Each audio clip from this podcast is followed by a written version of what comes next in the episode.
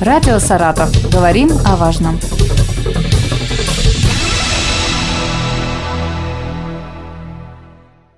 Здравствуйте. В студии Елена Тёмкина и рядом со мной Татьяна Анатольевна Варакина, заместитель руководителя управления Росреестра по Саратовской области. Здравствуйте, Елена.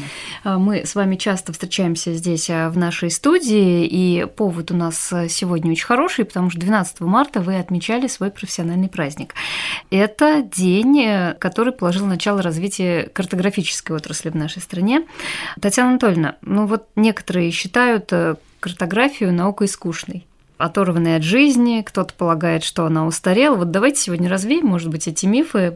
так ли это на самом деле? Скучно ли вам? Э, ну, Елена, готова прямо сейчас убедить э, и тех, и других в том, что они не совсем правы. А давайте так и назовем наше сегодняшнее интервью 15 интересных фактов о картографии. Взгляд из прошлого в будущее. Татьяна Анатольевна, почему 15 именно?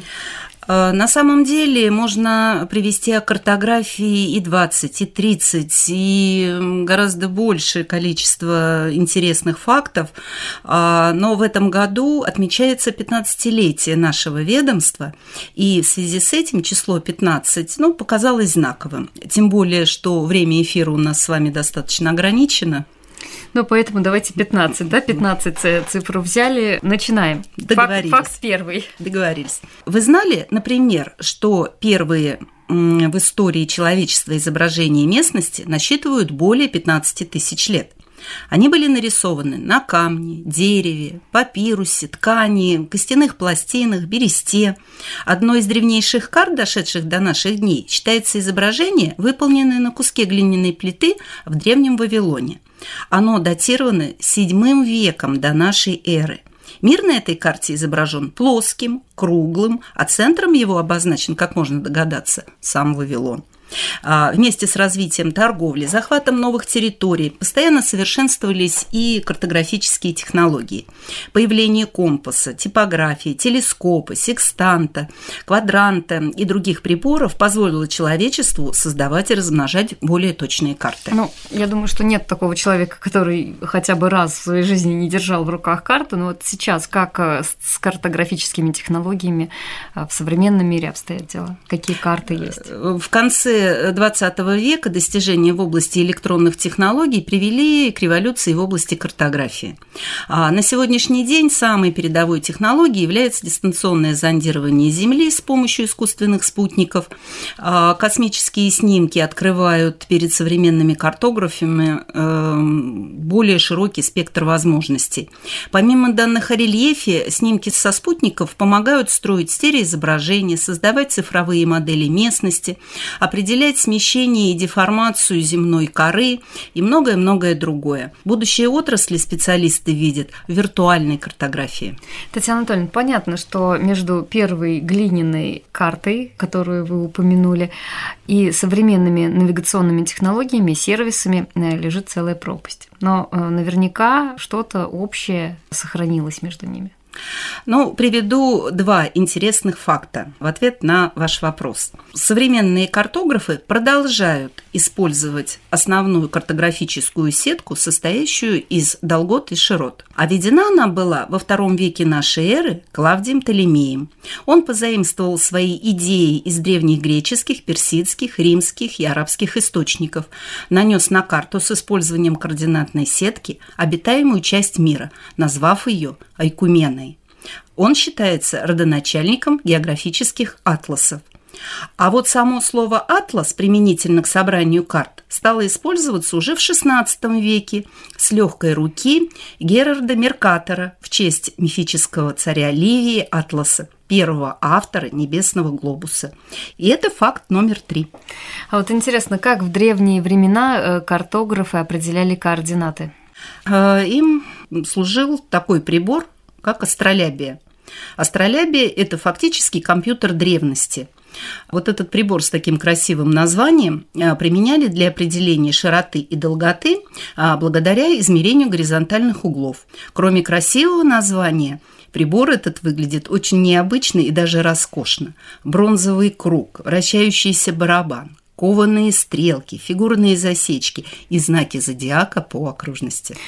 А скажите, вот в те дальние, далекие времена, как обстояли дела с картами в нашей стране? Ну, Россия в сфере картографии долгое время ориентировалась на Западную Европу. Так, первая карта России, большой чертеж земли русской, изданная при Федоре Годунове, в XVII веке, как и большинство последующих российских карт, была напечатана в Европе.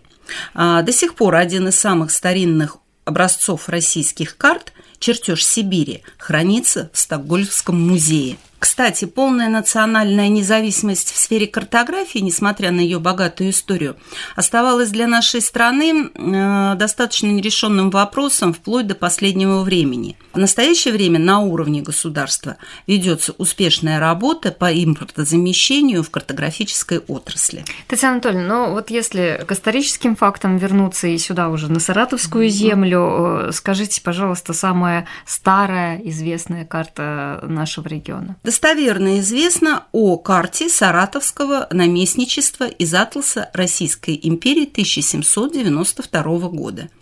А самой известной из дошедших до нас старых карт является карта Саратовской губернии, изданная в 1821 году. Ну, не так уж давно, если в масштабах истории судить это было. Да, пожалуй, так. И это тем удивительнее, что, например, для территории Сибири и Дальнего Востока, дошедшие до наших дней карты, изданы на сотню лет раньше.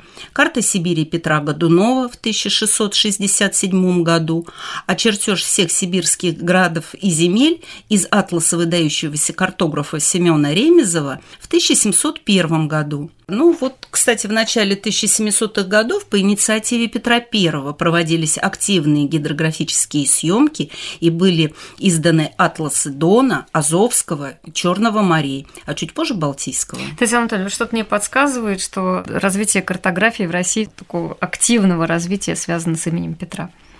А, действительно, это так, вы абсолютно правы. Например, именно он создал первое национальное учебное заведение, выпускающее картографов – математико-навигационную школу. Сейчас какие есть учебные заведения, которые картографов готовят? Ну, в наше время ведущим учебным заведением высшего профессионального образования в области картографии и геодезии базовым для Росреестра является Московский государственный университет геодезии и картографии МИГАИК. Многие сотрудники, в том числе и из нашего регионального управления, а, обучаются в нем по программам бакалавриата и магистратуры. А, Росреестром с Мигайком а, недавно создали консорциум вузов для реализации государственной программы «Национальная система пространственных данных». Консорциум, созданный на базе Мигайка, вошли Национальный исследовательский Томский государственный университет ТГУ, Тюменский государственный университет ТюМГУ и Казанский Приволжский федеральный университет КФУ. Татьяна Анатольевна, мы с вами немножко сбились со счета и перестали считать факты. Мне кажется, уже мы, наверное, к восьмому подобрались. Э, давайте дальше в режиме Блиц вы будете называть э, цифру и перечислять э, интересные факты. А, пожалуйста. Факт номер девять. В Ватикане есть целая галерея географических карт, которая возникла в 1578-1580-х годах. Факт номер десять. Создателем первого в мире глобуса был немецкий путешественник и географ Мартин Бехайм. А в 1492 году он создал так называемый глобус «Земное яблоко» диаметром 54 сантиметра. На нем отображались географические данные, известные в те времена. Сейчас он экспонируется в Нюрнбергском национальном музее. Факт 11. В древности инуиты Гренландии еще до контакта с европейцами применяли трехмерные карты береговой линии, вырезанные из дерева. Ими можно было пользоваться на ощупь во время плавания на каяках в любое время суток. Если инуит плыл ночью, он определял расстояние до скалистых берегов по эху своего голоса. Вот только представьте себе, а затем сверял с изгибами деревянной карты. Факт 12. Туринская папирусная карта, названная так по месту хранения, была изготовлена около 1150 года до нашей эры на папирусном свитке длиной почти 3 метра. Факт 13. Подсчитано, что для передачи словами содержания одного листа карты масштаба 1 стотысячная понадобится книга объемом в 400 страниц – Ну, вот чтобы убедиться в этом, возьмите лист топографической карты, на котором изображены две-три реки, а, не очень густая дорожная сеть, э, десяток-два населенных пунктов, и попробуйте описать ее словами так, чтобы описание могло заменить вам карту. И вы сразу убедитесь в том, что замена карты текстом – дело почти невозможное. Факт 14. В Бразилии построили футбольный стадион на том самом месте, по которому проходит экватор. Он называется Эстадией Милтон Кареа. Но его также именуют Зерен – Большой Ноль потому что экватор является нулевой параллелью и считается, что он проходит прямо через центр стадиона, откуда вбрасывается мяч в начале игры. И в результате играющие футбольные команды защищают ворота, находящиеся в двух разных полушариях.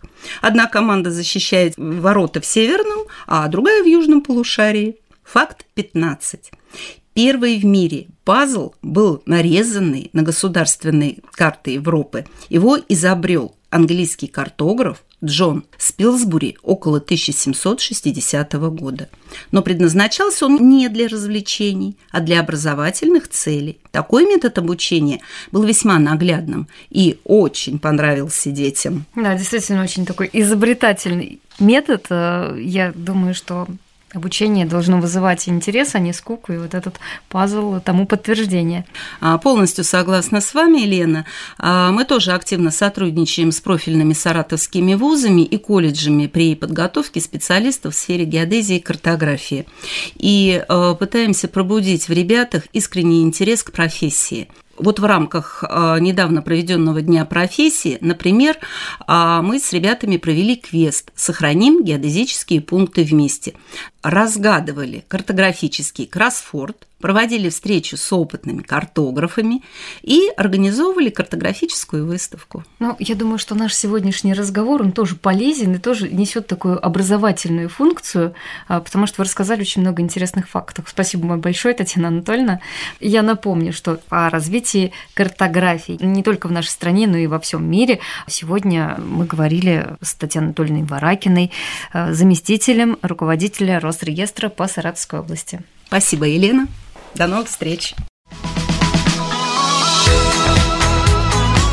Радио «Саратов». Говорим о важном.